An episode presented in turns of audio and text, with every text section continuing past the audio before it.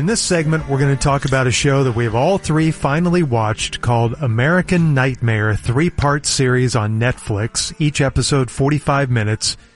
It's a true crime television series, and it is one wild ride. It is, and it was done by the same people who did The Tinder Swindler, if you saw that documentary, which mm-hmm. was great. And it is a wild ride because all of us had forgotten about this case if we even knew about it. Now, I remember we did talk about it at the time back in 2015 when it was going on. We covered it just a couple times in Muse of the News, but we didn't know the resolution of it. And that's what scares me. And we'll get into the implications of that here in a little bit. For those of you who have not seen the show, there's going to be spoilers in this, but you've had your fair warning. It details the case of Denise Huskins and Aaron Quinn. This is a couple that were staying at his home on March 23rd, 2015. They're awakened in the middle of the night by an intruder that was shining. They had like a strobe light flashlight in their face. They also had red laser dots. Now, Aaron and Denise say that there were a, a couple guys who did this that were involved in this. And they made her tie him up. They said that they were there to rob the place at first. She ties him up and then the guy says that they're going to have to take Denise. At one point during this abduction, they say, Oh, wait a second. You're not Andrea. And that was Aaron's former girlfriend. And Denise kind of looked like his former girlfriend. Mm-hmm. But they said, Oh, this was meant for her. But we're going to take you anyway. So they take Denise and put her in the trunk of a car. Now, before they leave with her, they put red tape around this area in the living room, in the couch area, and they put Aaron in there. Now, key to all this is that they drugged both of them. They made them uh, take some uh, some kind of benzo and some Nyquil, and uh, and then put him in the living room. They installed a camera. Said this is directed at you. We can monitor this camera. You're not to contact police. We're taking her. So So you're woken up. This happens to you. Mm-hmm. I can't imagine the terror. And then why why wouldn't you fight? Well, you feel like you're outnumbered. You're Right. half asleep, and and now to make matters worse, once you take the Nyquil, yeah, then you're really going to be out. And now all of this was the story that Aaron told the police department. Yes, and, and let me add, there were a couple of other little things to this story, like these assailants were all in wetsuits. Aaron tells the police when he called them the next day, like 12 hours after this supposedly happened, he calls the police the next day and tells them, and you, they play the 911 call and you hear him groggily tell this story that, and he's very calm when he's telling them this. And that his girlfriend's been abducted last night and so on. And eventually he goes into the police station and tells this incredible tale of these guys in the wetsuits that drugged him and zip tie and took his girlfriend and and the cops do not believe him. no, And Detective Matt Mustard, which is a silly name, but he's the guy that's interviewing Aaron. And Aaron is like uh worried about his girlfriend, you know, are you guys going to go get the people who did this and everything? And Mustard basically breaks down and says, "We don't believe you." Uh they bring in the FBI and they have the FBI make Aaron take a polygraph test. Now, what we're describing is all in the first episode of American Nightmare, uh, which the title of the episode, if I remember correctly, was "The Boyfriend," which is Aaron. By the way, they got the police him- with this story. They got him to also say they had been arguing, they had been drinking, and so the cop immediately takes the leap that you had a big fight, you probably killed her, you dumped the body, Mm-hmm. and the cop has just decided this is what happened. Right. Because oftentimes that is what happens when a guy Sure. saying this and uh, yeah, that we husband had problems and we, we, always- we yeah. just made up that night and and uh, said that uh, they went to bed together and then this happened in the middle of the night and now she's missing. Plus, the story is a little crazy. it is. And and why would you call police ten hour ten hours later? Right. Well, yeah, they made me drink Well, they Nyquil. yeah, and they had this What? camera trained on me and they said that I couldn't call police. Yeah, it's it sounds really bizarre, and uh, there's also the detail that he heard uh, one of the kidnappers say, um, "We're going to do some tests here. We're going to take your blood pressure," and Yeah. that was really strange too. So it's like I, I don't know. It, it went in about fifty different directions. But here's an example of the when the FBI got involved, really taking it to uh, Aaron, the boyfriend, after he had taken that lie detector test.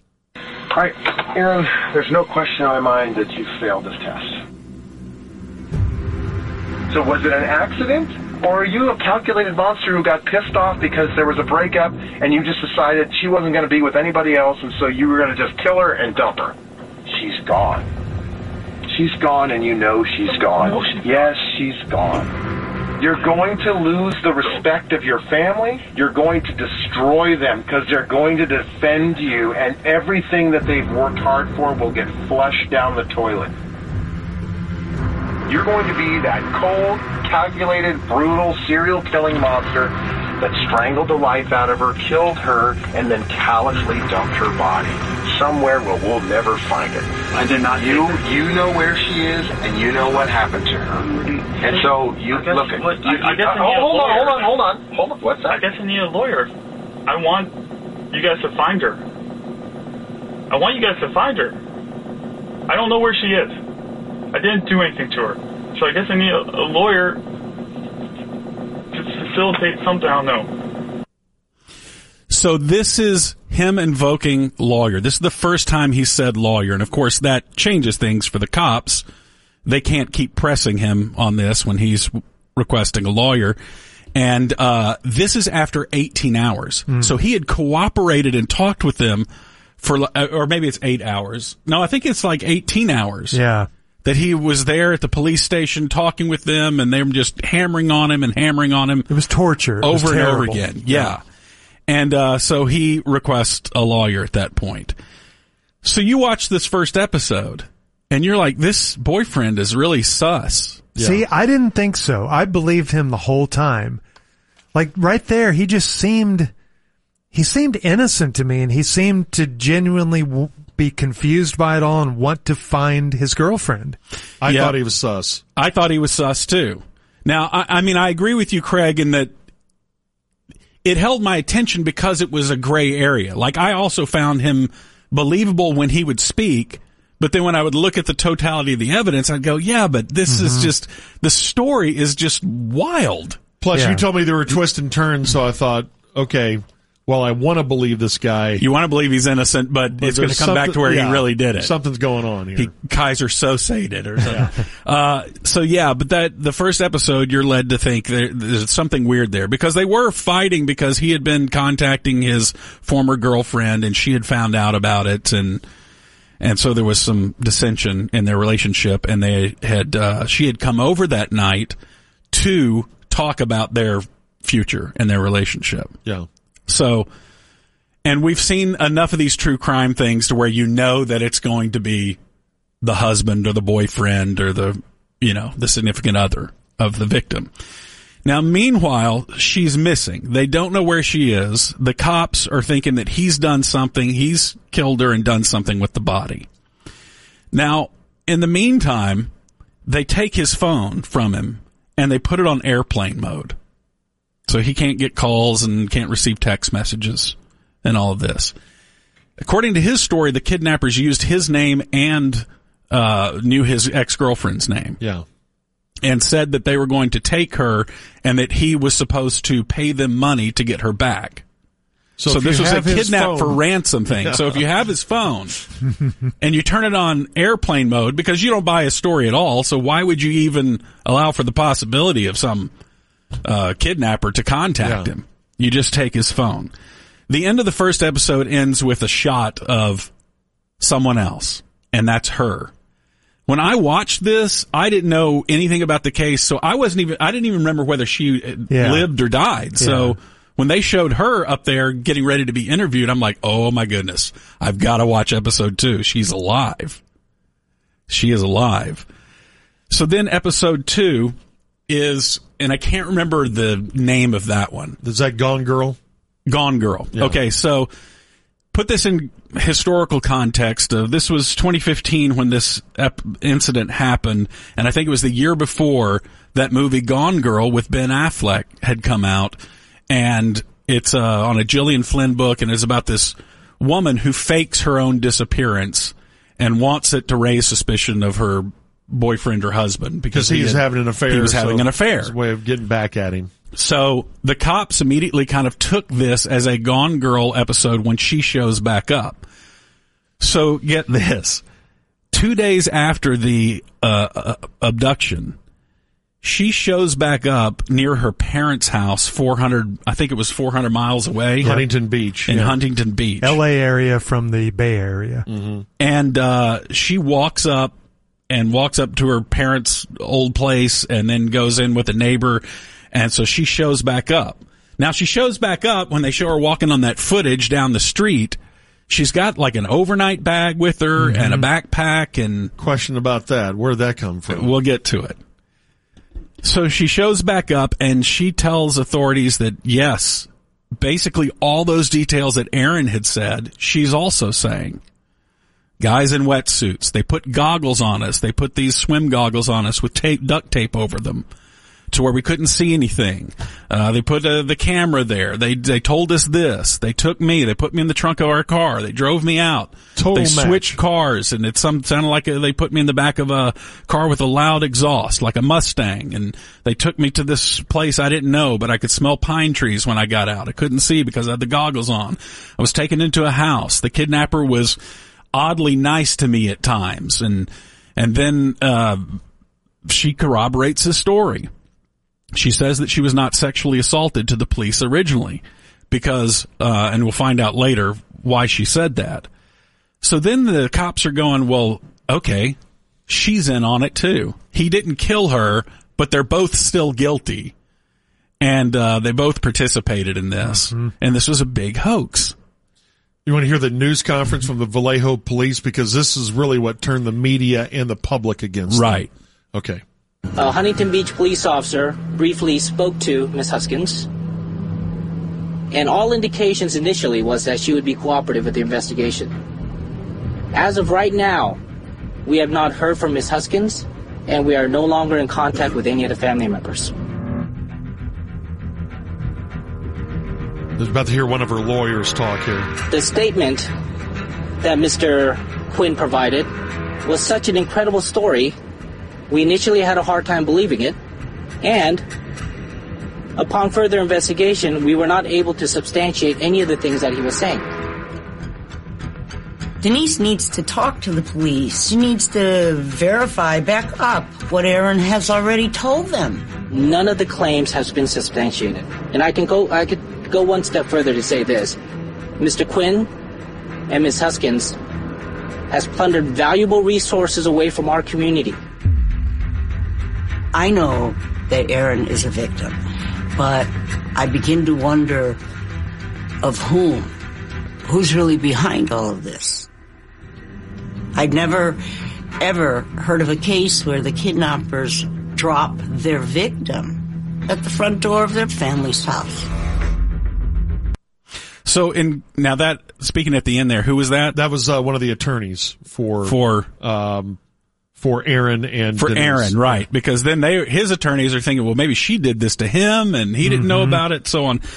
The, to continue the police uh, comment that the guy made there, he said when he said they plunder valuable resources from the community and they've taken the focus away from true victims of our community while instilling fear amongst our community members. Mr. Quinn and Miss Huskins owe this community an apology.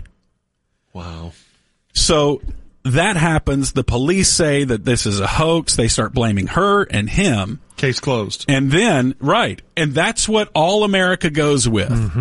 All America, I mean, they lit her up on social media.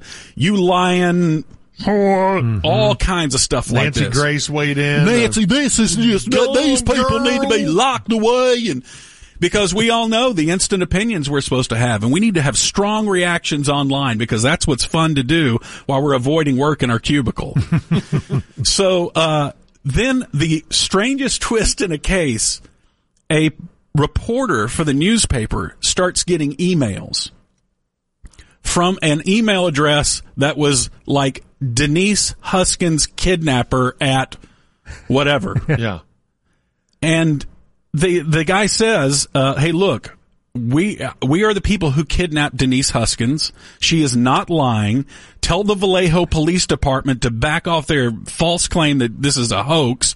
She is an innocent person in this, and they better back off their claim. The criminal defending the Defending victim. the victim by because he he was so annoyed that they were saying that she was uh, a liar. Yeah. and he started sending uh, photographs of the gun that he used with the strobe light on it, of the uh, the cameras, all this sort of thing, providing evidence to the newspaper reporter who took it to the police, and the police said, "Well, this is probably just someone from her." Camp that's doing this to make it look like they were Yeah, actually don't telling the truth. We don't have time for this. So they weren't believed. They were hated by all of America, victimized again. And then it comes out that uh, she detailed that not only was she abducted, but while she was in custody of that kidnapper, she says that there were multiple guys that were involved. They did see another set of feet when she was kidnapped. She said she could see that someone else was there in the house with them. And that when she was taken to this house, this other location, hundreds of miles away, she heard her primary kidnapper go out and talk to other guys. And meanwhile, in the emails to the uh, that the kidnapper did to the reporter, he said that they're part of a group that does this professionally. They kidnap people for ransom, and they're looking to expand their operation. And this is like a test run that they're doing. Former military, They're former military, grads. and meanwhile, the emails are very well written and sound like almost a lawyer is talking at times. She says that that he, while he was in custody, he did sexually assault her and filmed it and he said that he did that as collateral so that she would not ever rat out their identity because he he would then release this videotape online. twice. Yes, and he did it Hmm. the second time he said because she wasn't convincing that that this was he wanted it to look consensual. So that is the biggest Hmm. trauma aspect of Yeah. all this uh, is that he did this to her, and then he ends up letting her go, and near her parents' house, and that's the, That's the rest of the story that I here. told you. So he starts contacting the reporter. Reporter tells police. The police still don't believe it. Finally, there was three weeks later. I think it was three weeks after this. Ten, weeks later Yeah. there's another break-in and an attempted abduction of a young woman. And the young, she lived with her parents though, and her dad fights off this intruder that was trying to abduct this 24 year old woman. And, uh, the cops get called out to that, and that happened in the area around where the original one yeah. happened. And they find a cell phone there in the kitchen where this abduct, attempted abduction happened. Least competent criminal. Yes, left left behind a cell phone. phone. they trace the cell phone to this woman and they contact the woman and say, "Hey, this cell phone's registered under you, you know, is this your cell phone?" She goes, "Well, I, yeah, well, it's my son's. He uses it." And um so they identify her son and they say, "Well, where is he?" Well, he's at this remote cabin that we have on a lake surrounded by pine trees. South Lake Tahoe. South Lake Tahoe. And so they go and they go into this cabin and they see all kinds of strange stuff. Duct tape, zip ties, and they arrest a, a young man there named Matthew Muller. Let's pause there. Okay. Let's pick it up here in this next segment. We we got to do two segments here because Yeah, I know yeah. we all have questions about it, and we'll let you know. Daddy, will you tell Shorty we can't get to Yeah, him? tell Shorty Yeah, we'll get to him tomorrow. tomorrow. I'll shoot him a text. But next we'll uh, talk more about who Matthew Muller actually was and whether the couple was ever vindicated. Sports Radio 96.7 and 1310, The Ticket. All right, our review of American Nightmare, the true crime miniseries on Netflix continues now. When last we left you, authorities threw a dropped cell phone at this site of a botched kidnapping similar to the kidnapping which is the main focus of this story. Authorities were able to track this guy, Matthew Muller, to a little cabin South Lake Tahoe, about three hours away from the Bay Area.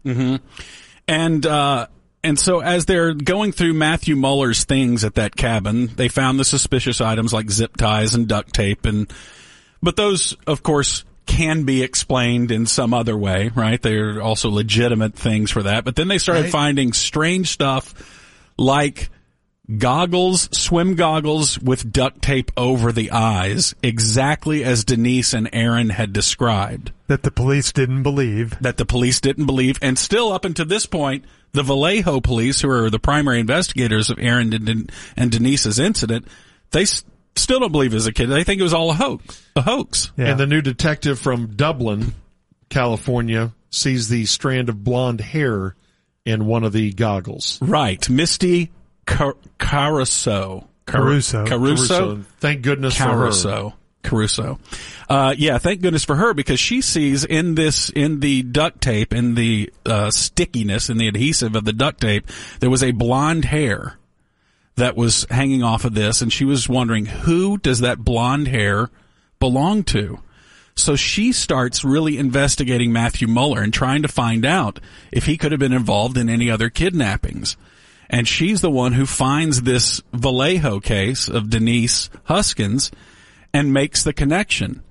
And up until this point, the Vallejo Police Department was all still, hey, these people are guilty. They owe everyone an apology. I mean, the stuff that Aaron went through in the 18 hours of having been told that he's, he killed his girlfriend. And meanwhile, he's like, oh, what are y'all doing to get her right now? She's been abducted and you guys seem to, I just see everyone walking around here with coffee. No one's going after trying to find her. Well, we don't need to, uh, because you did this. It's, uh, and so, yeah, Gone yeah, Girl. Yeah, Gone Girl. Uh, did you see the movie, Aaron? So, yeah, it's, and it was so frustrating. So it turns out this one detective, Misty, from another police department makes a connection and then we find out they were telling the truth the whole time. And they were persecuted by the law enforcement who was there to try to, supposed to be trying to not only recover her, but prosecute the people who actually did this, but who had such tunnel vision, they had already had their conclusion. And we don't need to do any more investigating. We don't need to keep your phone on. We don't need to track the emails that were sent to you demanding ransom. We hmm. don't need to do any of that stuff. And they went so far as to go out. Let's say that they even believe that it that this was a hoax. If in the slight possibility that it's not, while you're still trying to actively investigate the case, you don't go out there and trash these people's names. Right. No. Yeah, I And- don't understand that. It, it's so shocking. And then she went through all of this with the police, with not being believed, and then all of the media and all of us who consume the media that jumped in, weighed on this, keyboard warriored her, served her some justice online by calling her names and saying that this guy was, uh, this boyfriend of hers, he's a, he's an idiot. Something's off about him. So they kind of ended their lives.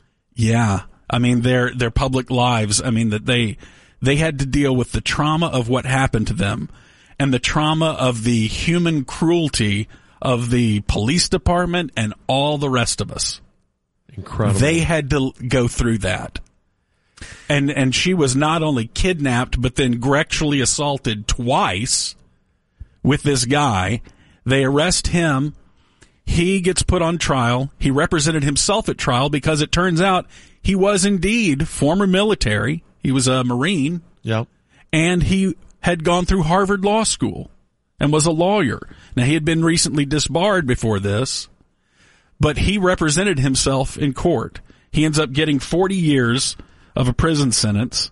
And then uh, later on in 2022, he was sentenced to a further 31 years in jail for rape and kidnapping. So Matthew Muller is behind bars. She shows up at court, testifies against him.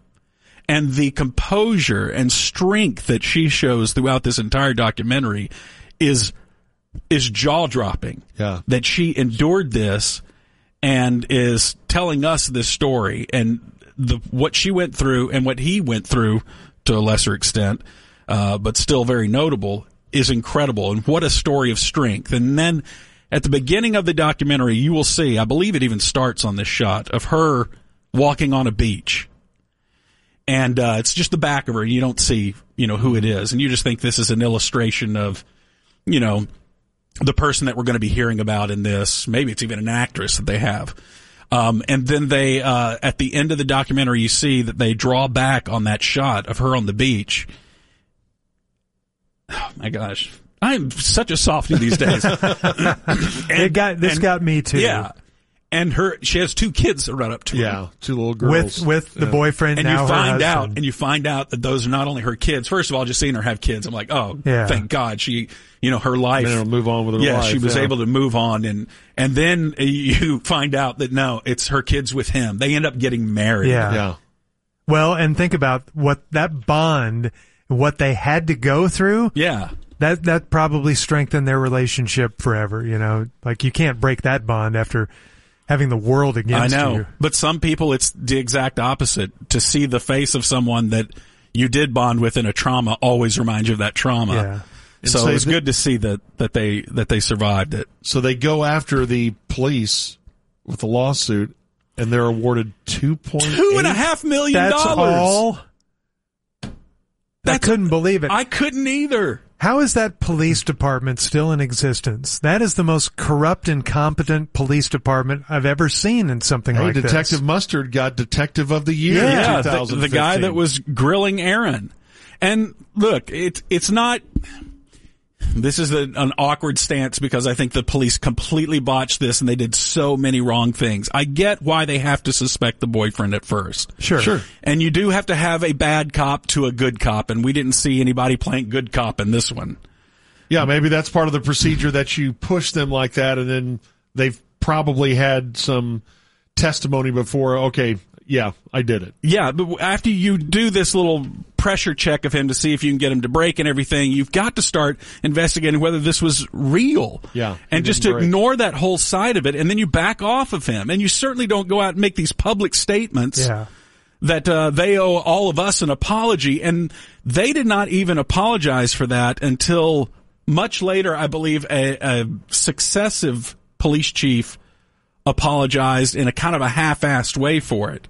I've never heard whether the guy who actually made that statement publicly, Detective Park or whatever Yeah. his name was, I don't, I've never heard heard- whether he apologized for making this statement.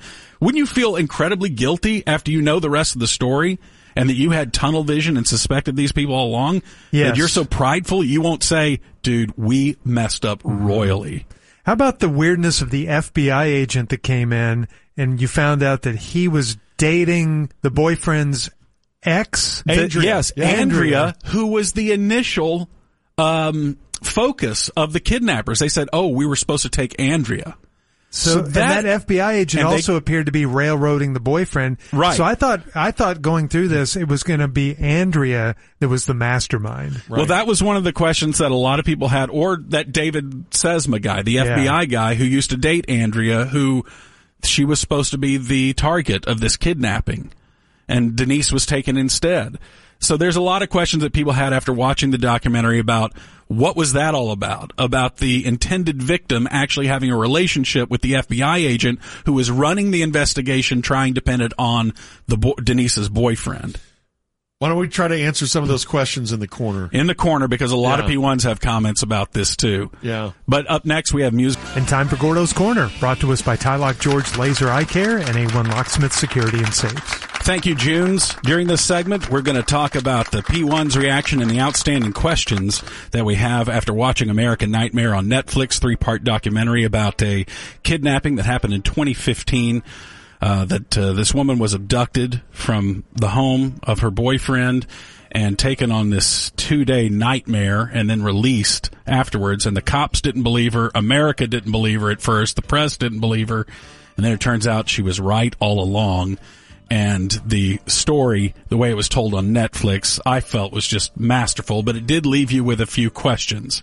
Uh, Vanston says, I listen on the Sports Day app and listen to most of your segments this morning. The two segments on American Nightmare were great, and to be honest, you should do two more.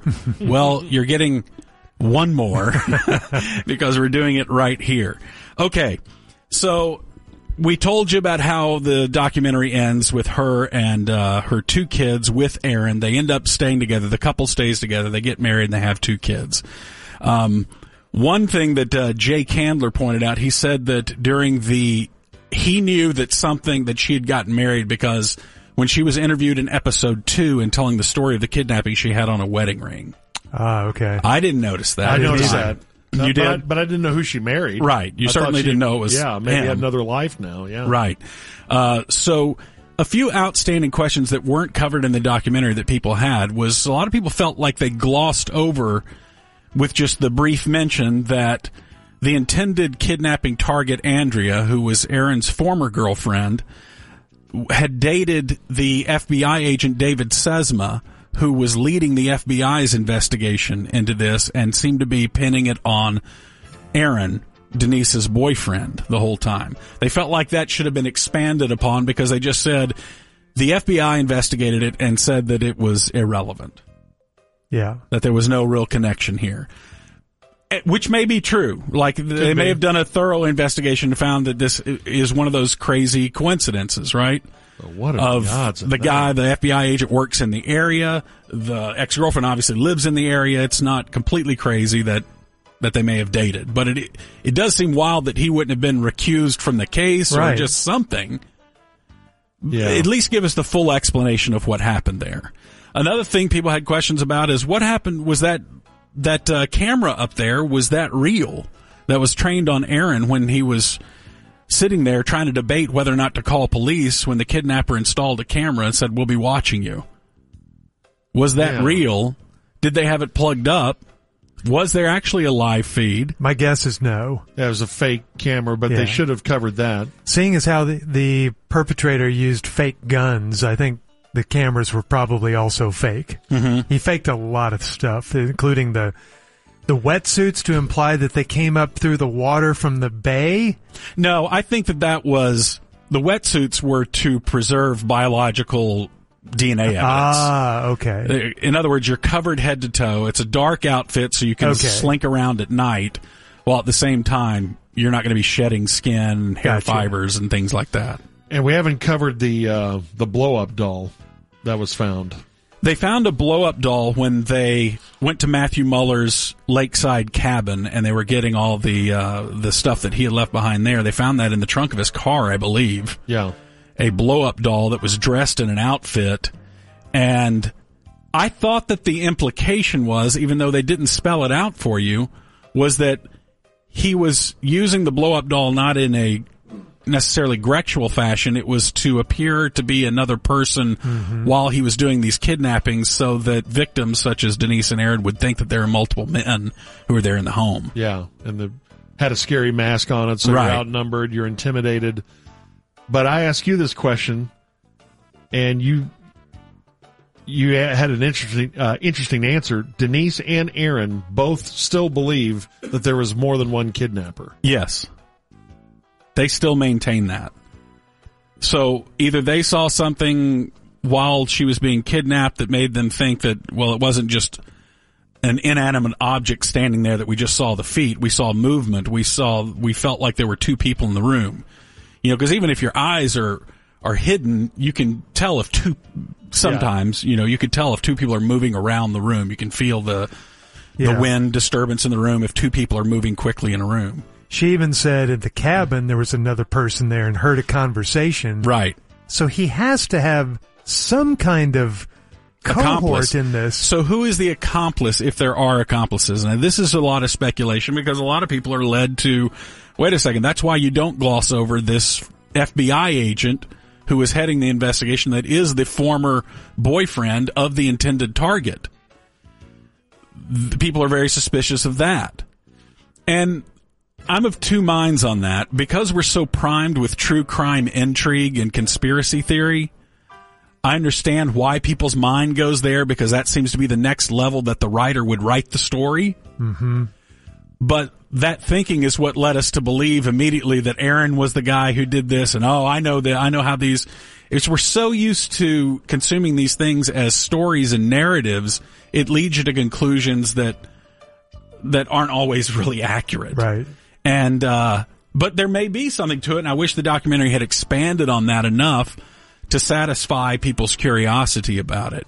You know, the other thing that was odd was that Matthew Muller, if he was working alone, he did seem to have a lot of information about who lived where, what they did, even in other attempted kidnappings and aborted kidnappings that he had done.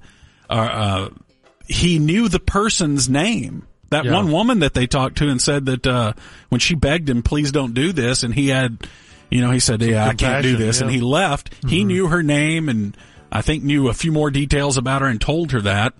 Where's and he was getting that? in these houses really easily. Maybe he was an expert lock picker, or he always waited for an open door. I, I he was know. ex-military. Maybe he, He was ex-military, right? But did he have someone? The implication is, did he have someone in law enforcement that was actually part of this kidnapping crime group that could give him intel that is accessed in law enforcement databases and runs interference on investigations such as this, which we saw in the Vallejo Police Department? They seemed very quickly to want to pin it on just Aaron. And then after Muller gets busted by another police agency, not Vallejo, another police agency identifies Muller as the guy who actually did this. The Vallejo police came out and said, Muller alone. It was only Muller. Yeah. Nobody else. Yeah. Nobody else. Case closed. Or maybe it. that is the Or answer. that could be the answer. Maybe he just would get obsessed with his potential victims, learn all about them, Mm-hmm. uh, you know, their names, how to get into their home, the timing patterns of when to enter the home. Maybe he was an expert locksmith. Who knows? Maybe all. Maybe the obvious answer is the one. Yeah. I was telling George uh, as he was coming back from the live room, and I caught him in the uh, the hallway.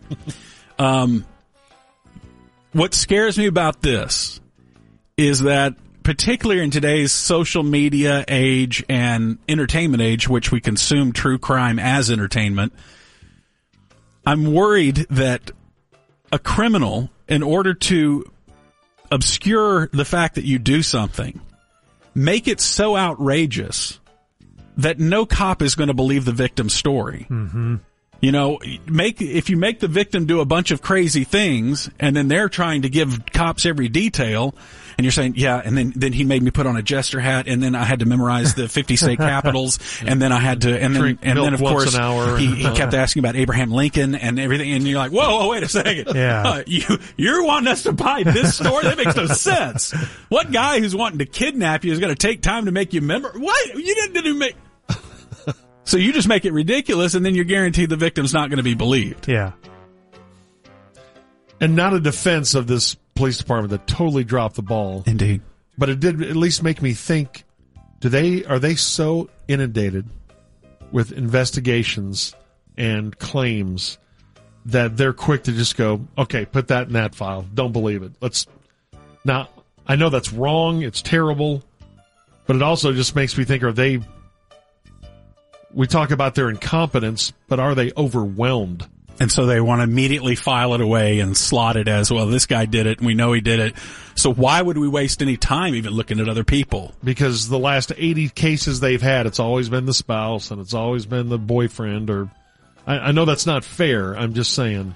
Certainly, there's something that can be learned from this case. Yeah. like if the Vallejo to police police department watches this this documentary, do they look at that and go, "This is all great detective work. This is textbook." They can't. I mean, sometimes you reach a long, wrong conclusion, but I I wouldn't change a thing.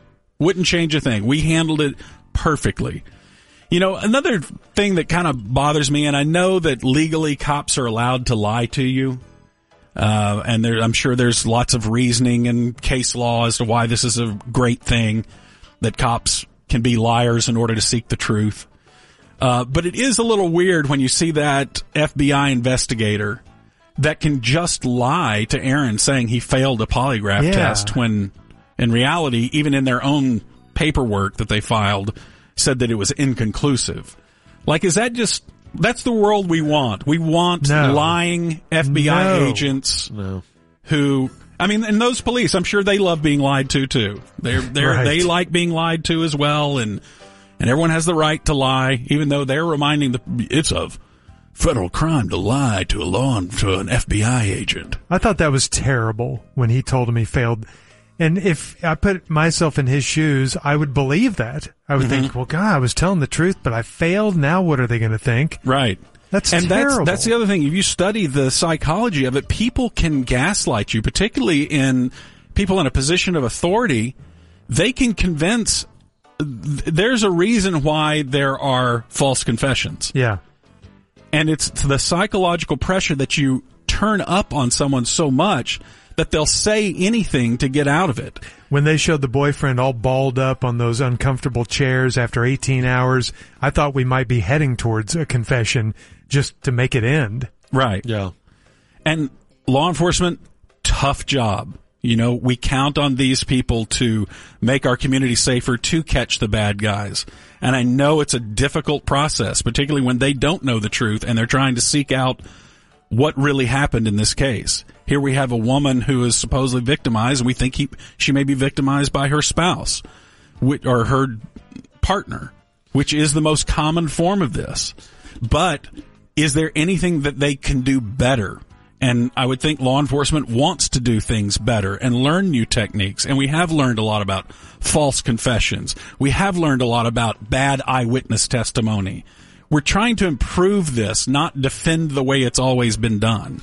I wondered. I would have liked to have heard their side of the story, the police side of the story, FBI. Yeah, why didn't they talk? I don't know, and maybe that could have helped them. And there were not consistencies in the story. The the stories was not was not the same. We had him tell it eight different times, and we got eight different stories. Well, I don't Maybe think it was that bad. Well, I'm just saying. You're saying whatever their argument Whatever their is, argument at least is, they yeah. can present it. yeah.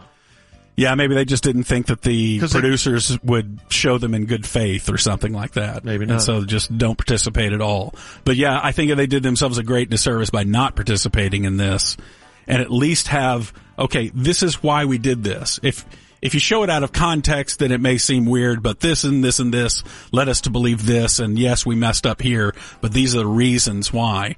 Uh, Yeah. Offer some explanation because otherwise you're at the end of this documentary and everyone is pissed. Yeah. You cannot watch this and not at the end be pissed at what you've seen. Yeah. Boy, how about the?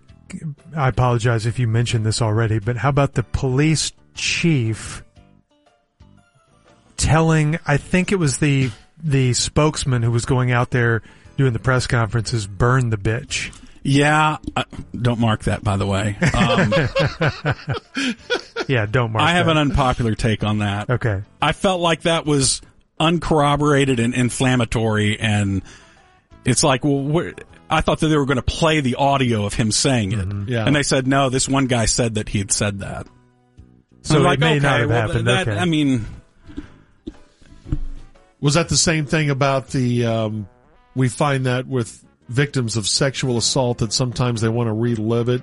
Yeah, that was the other thing Oh, that Matt. Mustard supposedly said to the wasn't Denise's mother, was Denise's it? mom, I think. Yeah. Yes. Good lord, he said this to Denise's mother because that's the other thing that was revealed in this documentary is that she had been something that happened to her as a child and a young person, and uh, and Matt Mustard floated out there. Well, maybe she, uh, you know, went out there and orchestrated this herself because sometimes people like to relive their trauma. God.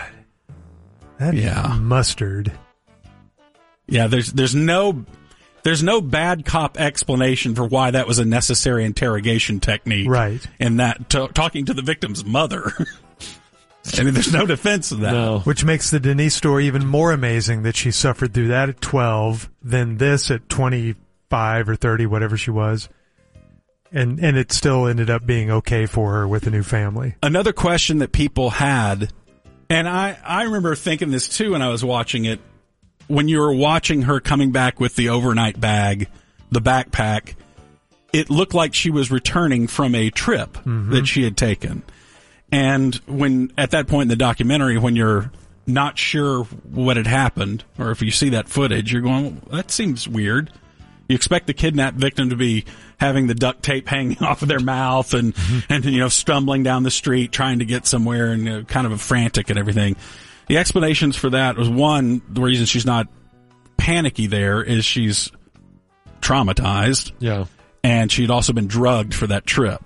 She'd taken Again, NyQuil yeah. and benzos again's there, and that and the documentary failed to explain that he had made her take an overnight bag. He made her pack stuff before they left the house during the kidnapping, mm-hmm. and that she was carrying that stuff back with her. But the documentary, I wonder if they did this intentionally to preserve some kind of. Are they telling the truth? Are they not? I don't know whether they were just trying to Yeah, that was strange because that was one of the questions. why didn't they tell us that Right. Yeah. that she was required to take that and she was returning with that bag. I, I don't know. But yeah, the Vallejo Police Department is getting killed on social media. Oh yeah, I could have predicted that. Um, for what went on. And yeah, hey, I'd love to hear from LEOs, uh, law enforcement officers who, who watched this and if they saw anything that would add insight to this and things that they saw that say, yeah, this cop completely botched this or, hey, this guy's doing this for this and such reason or some kind of context which makes sense of this to the layperson. Right. It's crazy. It's American worth nightmare. it's worth your two hours and fifteen Yeah. minutes. yeah. And and the my main takeaway, I'm not in law enforcement, so I can't take a whole bunch of lessons from that and you know, you can lock your doors at night. Uh, what can you take away from this that that makes things better? One thing that I take away is don't believe every narrative that's pushed out there by the media, by social media and everything.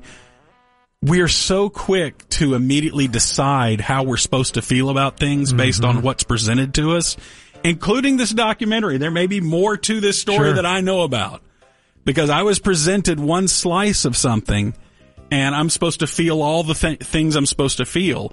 Well, you start realizing that's how our whole day goes because we can't evaluate every piece of information.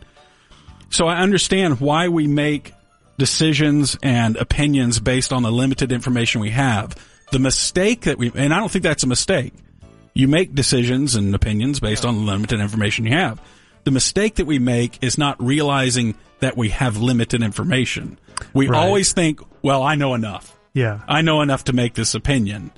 And a lot of times we don't.